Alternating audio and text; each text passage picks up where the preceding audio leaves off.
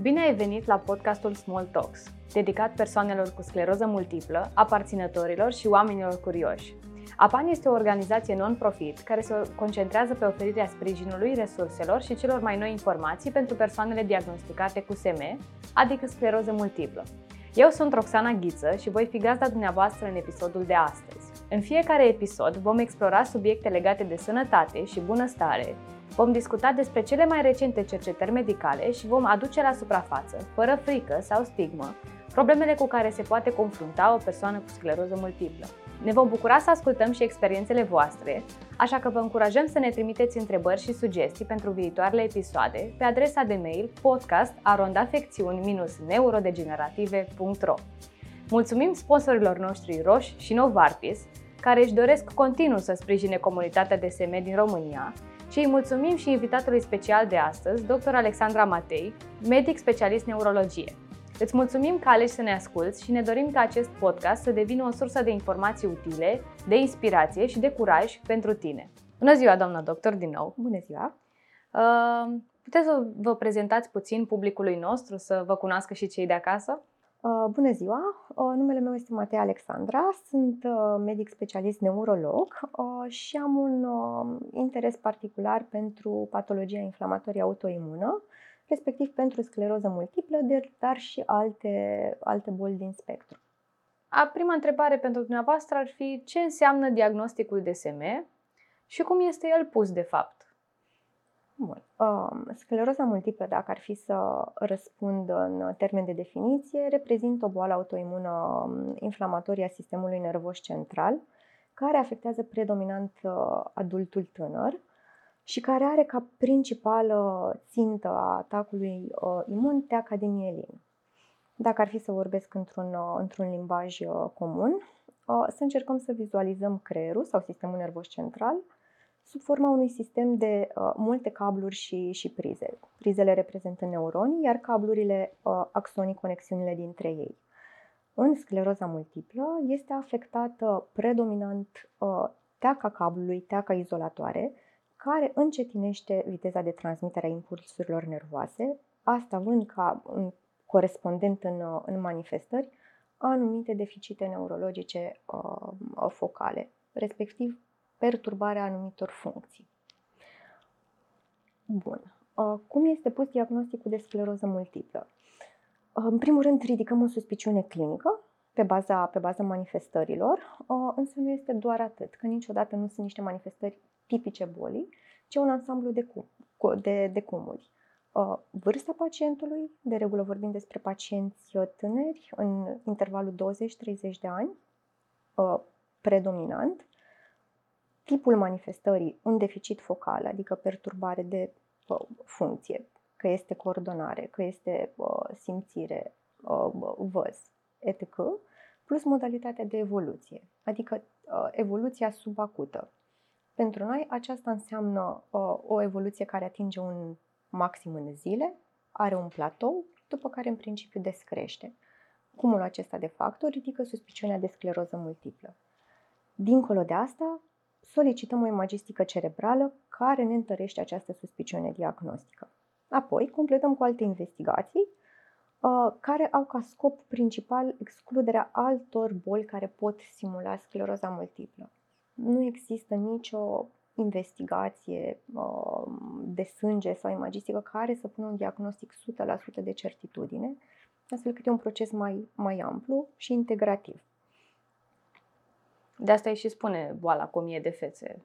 Pentru exact. că la fiecare persoană se manifestă diferit și uh, se și ascunde uneori. Exact. E o variabilitate foarte mare de la un caz la altul. Din experiența dumneavoastră, cum primește în general o persoană tânără un astfel de diagnostic? Uh, și cum poate să-l gestioneze mai bine? Ok. Um, și aici există o variabilitate destul de mare a reacției, ținând de mm, fondul fiecarei persoane. Cea mai comună reacție la care asist este aceea de poate negare în prima etapă, de furie, de neînțelegere, După care există și o altă categorie, aici este proporția uh, ușor mai mică, în care sunt pacienți care deja se suspectau de acest diagnostic și sunt cumva uh, încântați că vin și le, le confirm uh, suspiciune și sunt uh, pregătiți de acțiune.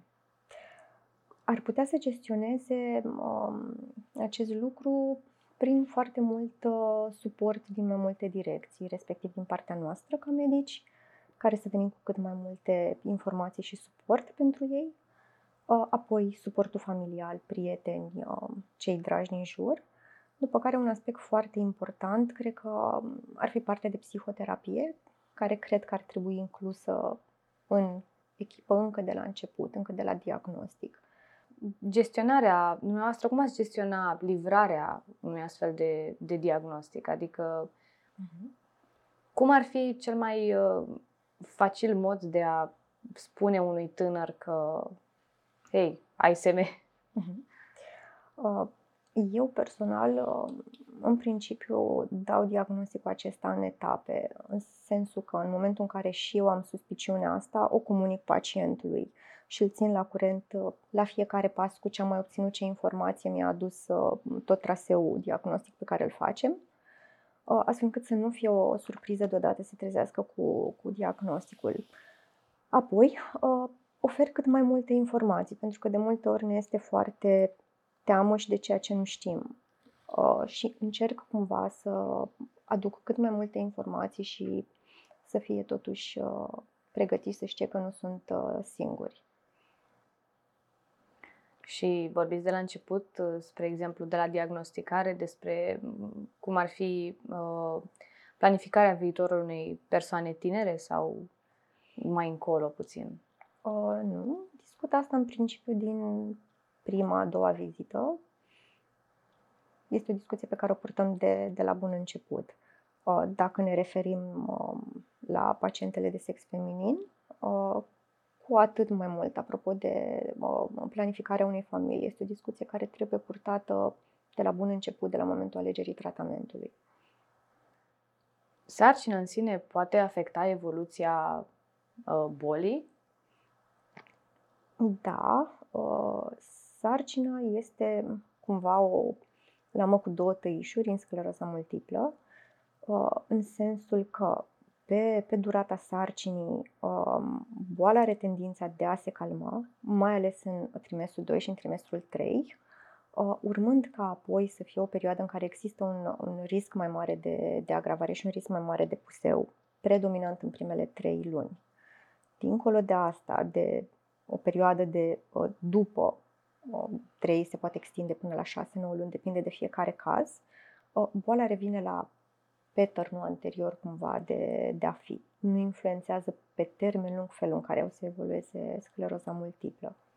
Adică e ceva ce știm clar când începe și când uh, se termină impactul pe care sarcina îl poate avea. Practic, simptomele asociate um, în timpul sarcinii se schimbă puțin. Nu? Adică, în sensul de Uh, o, să zicem că avem o, o pacientă care își dorește să aibă un copil, rămâne însărcinată și înainte de, înainte de sarcină era uh, clinic stabilă. Uh-huh. După perioada aceasta în care sarcina ar putea să o afecteze, revine la modul în care acționa boala înainte de sarcină? Uh, da, revine. Adică nu se transformă în alt nu știu, fenotip, formă de boală, de unde era o, o formă cu un anumit tip de evoluție, nu știu, un puseu la X timp, greu de anticipat oricum, dar nu devine mai agresivă, să spunem, o formă de boală doar pentru că a avut o sarcină la un moment dat. Este o perioadă în care boala este mai activă postpartum, dar după aceea, când trece efectul hormonilor de sarcină, boala revine la normal. Și ca pentru uh, o femeie să, se, uh, să aibă un parcurs cât mai, uh, cât mai, nu neapărat ușor, cât mai uh, lin în a își forma o familie. Ce precauții ar trebui să ia înainte de a spune, bun, acum mhm. vreau să rămân însărcinată? Um, e o discuție foarte lungă și complexă. Ideea de sarcină este ceva într-adevăr delicat Uh, e discuția care trebuie purtată de la diagnostic, adică planificarea unei familii, pentru că în funcție de asta alegem și cu ce tratamente uh, putem, uh, putem iniția pacienta în funcție de asta. Bun.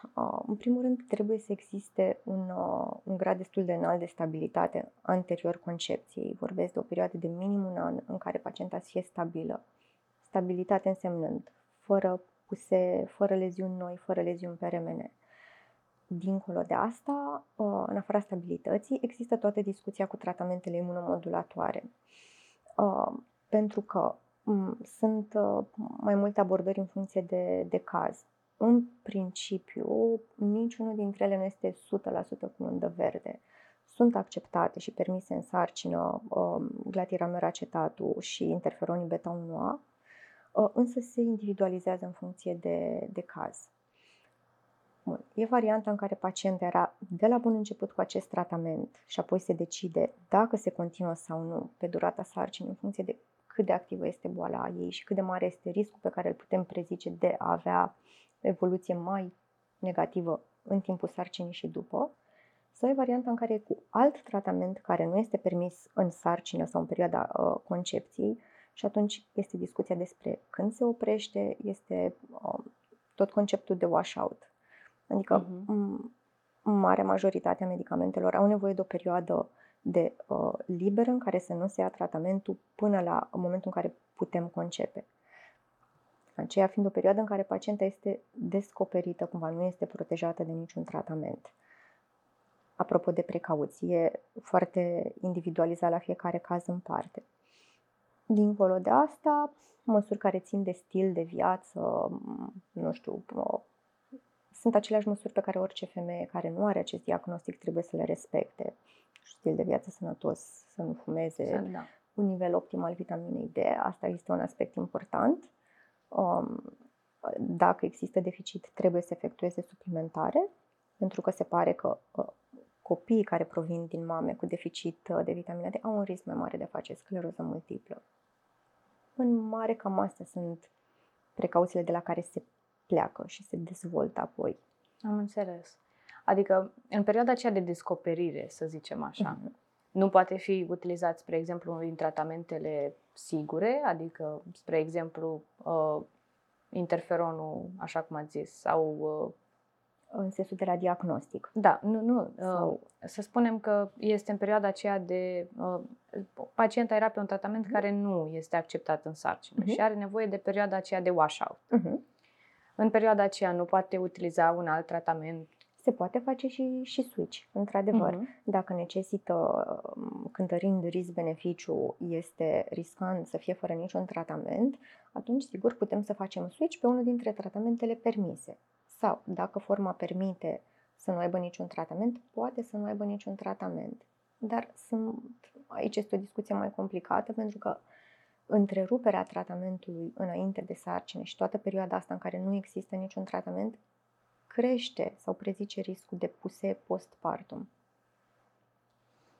Și care ar fi mai exact uh, tratamentele în sine pe care o pacientă ar trebui să-și ia un timp uh, cam mai mult înainte să conceapă? Uh-huh. Care dintre acestea? Cele injectabile, non-injectabile, uh, orale sau tipul de tratament în sine, imunomodulatoare, imunosupresoare? În principiu, în afară de cele de, de linie întâi de interferon glatiramer care n-au nevoie de o perioadă de washout, toate celelalte au. Uh-huh. O perioadă mai mică sau mai mare, de exemplu, la fiecare variază. Pentru anticorpii anti-CD20, cum e ocrelizumabul, alemtuzumabul, ofatumumabul, e nevoie de o pauză de, de șase luni. Wow. Uh, după tratament precum, uh, nu știu, fingolimod, e nevoie de o pauză de 3 luni. Variază de la fiecare preparat la preparat. La dimetil fumarat, în principiu, nu e nevoie de washout. Unii preferă o pauză scurtă de o săptămână, două, dar el are o perioadă mai scurtă de, de pauză înainte să, ca pacienta să poată concepe. Mm-hmm. Am înțeles. Și dacă, spre exemplu, uh, boala nu îi permite neapărat să stea fără tratament, uh-huh. care ar fi tratamentele, uh, în fapt ați spus, de interferon? Adică uh, ce ar fi? Rebif? Sau... Sunt uh, mă rog, abonexul da. uh, Rebifu, Pedigree, Interferon Beta 1A, Glatiramerul, Mhm. care totuși, dacă ne dăm seama că nu are și nu are cum să stea fără tratament, Mhm. pare să existe activitate și a, totuși își dorește familie și m, trebuie să găsim o variantă în soluția asta, în uh, situația asta, poate să continue cu acestea. Există și varianta în care, nu știu, dacă este o formă intens activă, cu multe leziuni, multă activitate, și Taisabri natalizumabul poate fi în situații foarte particulare continuat pe durata sarcinii, mai spațiat administrat la 6-8 săptămâni până în, uh, până în, săp- până în uh, săptămâna 32 de sarcină, uh, dar e și această variantă. Bineînțeles, nu e 100% o variantă um, sigură, adică se pare că traversează um, în placentă și Mhm. poate să dea niște modificări în analize tranzitorii la FOD, dar e și asta o variantă de rezervă. Am înțeles. Ce strategii de gestionare ar putea să fie utile pentru, uh, pentru femeia cu seme? În, legat de sarcină, mă refer. Mhm. Um, în primul rând să comunice în momentul în care ia decizia asta sau să comunice in, inclusiv de la diagnostic cu medicul ca să-și facă încă de la bun început strategia. Uh, nu prea avem cum să prevenim acolo cu puțin timp înainte să nu existe, nu știu, complicații, agravări. E ceva ce se pregătește de la bun început, adică să Mhm. fie boala bine controlată. Este care e valabilă în oricum la orice pacient și dacă vrea și nu. Da. Dar uh, cumva uh, asta e mm, principalul lucru. Uh, i- Pacienta în sine, în afară de a comunica cu medicul și a găsi varianta optimă de a ține cât mai bine boala sub control, tratament adecvat, uh, monitorizări neurologice regulate, cum se Mhm. efectuează, monitorizările imagistice, nu are în mod particular ea personal ce, ce să facă. Uh, Aderență la urmărire și restul e partea înțeles. noastră. Uh, Dacă ar apărea un puseu în timpul sarcinii, uh, poate fi tratat cu tratamentele clasice sau uh, trebuie să Uh, În uh, facă altceva? principiu, orice puseu care se consideră cu impact funcțional, adică uh, fie că afectează funcționalitatea de zi cu zi sau îi afectează calitatea vieții a pacientei, se poate trata cu, cu puls terapie cu solumedrol. Se poate face solumedrol în, uh, în timpul sarcinii. Sunt uh, controverse apropo de administrarea în primul uh, trimestru. Se pare că ar putea să aibă unele efecte asupra fătului și dacă nu este neapărat necesar, uh, în principiu din trimestrul 1 e discutabil. Dincolo din uh, trimestrul 2 sau 3 se poate administra puls terapie. Există vreo um, contraindicație? Adică s- am avut un puseu și imediat după să spunem că aș vrea să concep. După cât timp, sau care ar fi timpul, după care, de fapt, timpul pe care ar trebui să-l aștept până la a concepe în sine? Uh, De la, uh, De la puseu, timpul după ce scurs s-a... de la puseu sau de la solumedrol. De la solumedrol. Uh-huh. Am crezut că vin la pachet, scuze. De la solumedrol nu e nicio problemă, adică dacă el poate fi administrat și pe durata sarcinii, nu e asta problema principală. Problema e Mhm. alta, că dacă a existat un puseu care a necesitat solumedrol, înseamnă că boala e activă, deci înseamnă că nu ar fi chiar cel mai potrivit moment atunci pentru a concepe și mai bine așteptăm Mhm. să, să fie o boală mai bine controlată. Să fie totuși o perioadă liberă de orice fel de puseu, de cel puțin un an. Legat de remeneurile în sarcină, știu că remeneul el în sine nu afectează sarcina, dar uh, substanța de contrast poate fi folosită în timpul sarcinii? Uh, remeneul este permis în, uh, în sarcină, se preferă în principiu de 1,5 Tesla, Ok. uh, dacă este musai necesar. Uh, În ceea ce privește substanța de contrast, ideal să nu fie administrată, însă nu este o restricție foarte, foarte fermă, adică dacă este neapărat necesar și de, uh, face o diferență majoră, atunci se poate administra și până acum nu există mm, dovezi foarte convingătoare că ar fi ceva împotriva lui uh, să nu-l administrăm dacă e musai. Am înțeles. Plus că Um, pot fi uneori ne- necesare, po- poate fi necesare mereu nu doar ca să confirmăm sau infirmăm un uh, puseu. Poate că uneori este necesar să diferențiem dintre o manifestare de scleroză multiplă sau o altă complicație neurologică a sarcinii în sine care nu are nicio legătură cu, cu boala și atunci poate fi esențial uh, să se facă remene și să administreze contrast. Uh, în, tot în contextul acestei afecțiuni, care ar fi diferența dintre o naștere naturală sau una prin cezariană? Uh-huh.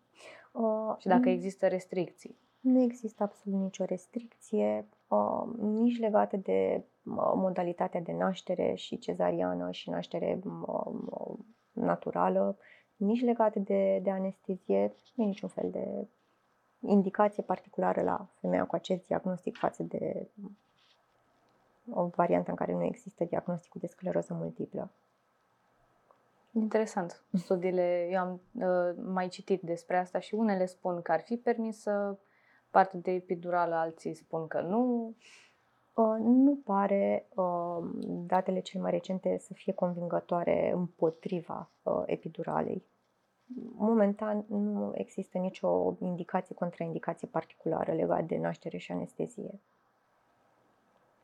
Cum poate influența scleroza multiplă proces, procesul de naștere și perioada asta postnatală? Practic, uh-huh. al patrulea trimestru, să zic așa. Uh-huh, uh-huh. Uh, bun. Păi, din punct de vedere al uh, simptomelor, pot apărea niște uh, fluctuații sau poate agravări ale unor simptome preexistente. Nu știu, se poate accentua o oboseală care exista sau se pot accentua niște simptome urinare prin dimensiunile uterului care apasă pe vezică, se poate accentua o tulburare urinară care exista și anterior. Um, asta simptomatic în perioada încă a uh, sarcinii. Apoi e partea psihologică care la fel poate să mm, existe o depresie mm, intra-post uh, postnatală în principiu. Uh, nu mai știu dacă mai era altceva în, în întrebare mai particular. Că nu...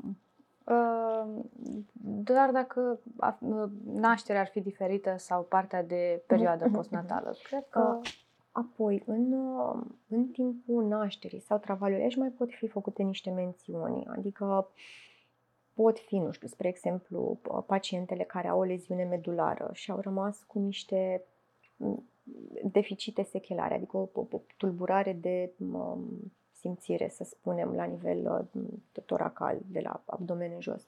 Poate să nu simtă la fel de bine uh, semnele de travaliu, spre exemplu.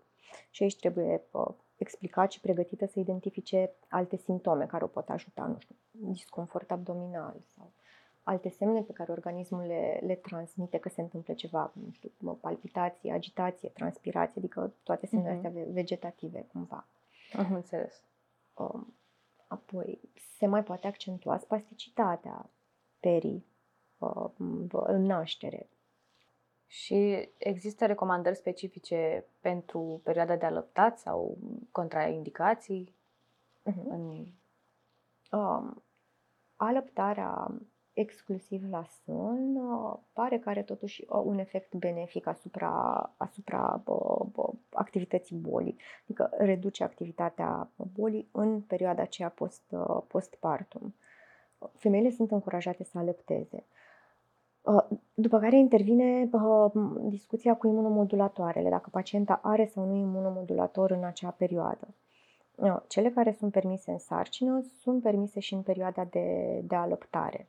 Um, glatiramelul și interferonii beta-1A. Uh, dincolo de asta, pentru celelalte, sunt mai puține informații. Nu se știe exact uh, ce impact ar putea avea. 1. 2. Încurajăm în același timp, uh, dacă nu există tratament pe durata sarcinii, să fie reluat cât mai devreme.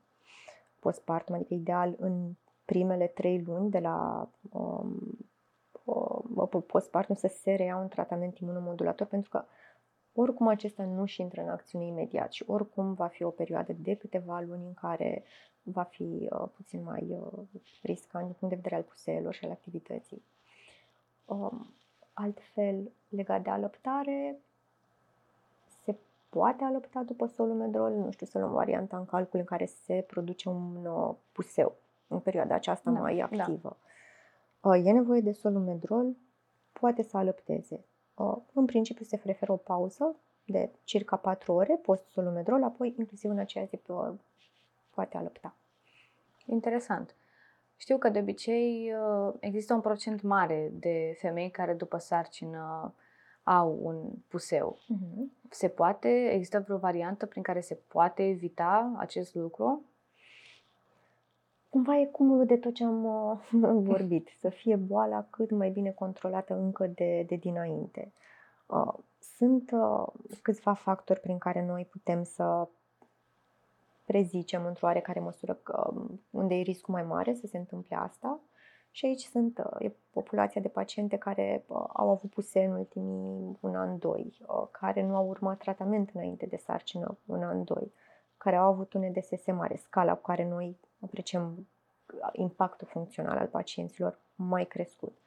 Aceasta este categoria care are risc mai mare.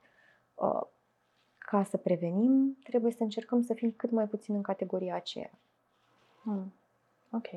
Și există semne specifice de avertisment pe care o femeie însărcinată trebuie să le urmărească mm-hmm. cu mai multă atenție?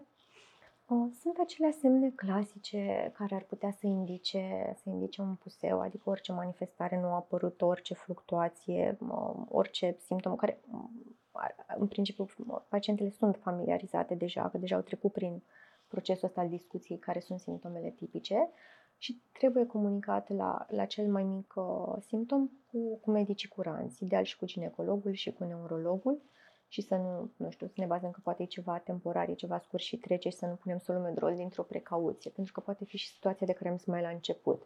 De uh-huh. poate este o manifestare neurologică care nu are legătură cu scleroza multiplă și este o complicație neurologică a sarcinii și atunci e important să se adreseze oricând. Nu știu, dureri de cap, nu numai manifestările de scleroză multiplă, orice apare în plus, și e suficient de, nu știu, persistent de a atrage atenția, trebuie comunicat. Ce sfaturi ați avea pentru comunitatea de mame cu scleroză multiplă?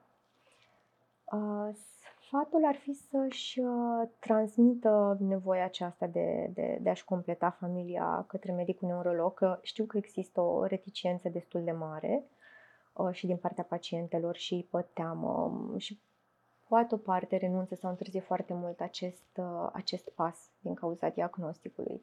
Și, într-adevăr, e o situație mai delicată, doar că e gestionabilă și tot timpul ne vom adapta și vom găsi niște modalități să putem îndeplini aceste dorințe, mai ales că e un pas foarte important pentru majoritatea sau toate femeile chiar de a um, avea un copil. Deci susțin uh, să își comunice dorința și să nu se lase descurajate. Um, aș mai avea aici eu de adăugat ceva, uh, apropo de chestia asta că se întârzie uneori foarte mult momentul, momentul concepției uh, și intervin proce- uh, problemele de fertilitate care apar odată cu vârsta. Adică sunt multe femei care tot așteaptă, tot așteaptă, decid într-un punct din ăsta în care au nevoie de mm, modalități asistate pentru fertilizare. Au fost mult timp uh, susținută ideea că tratamentele pentru fertilizare cresc riscul de activitate.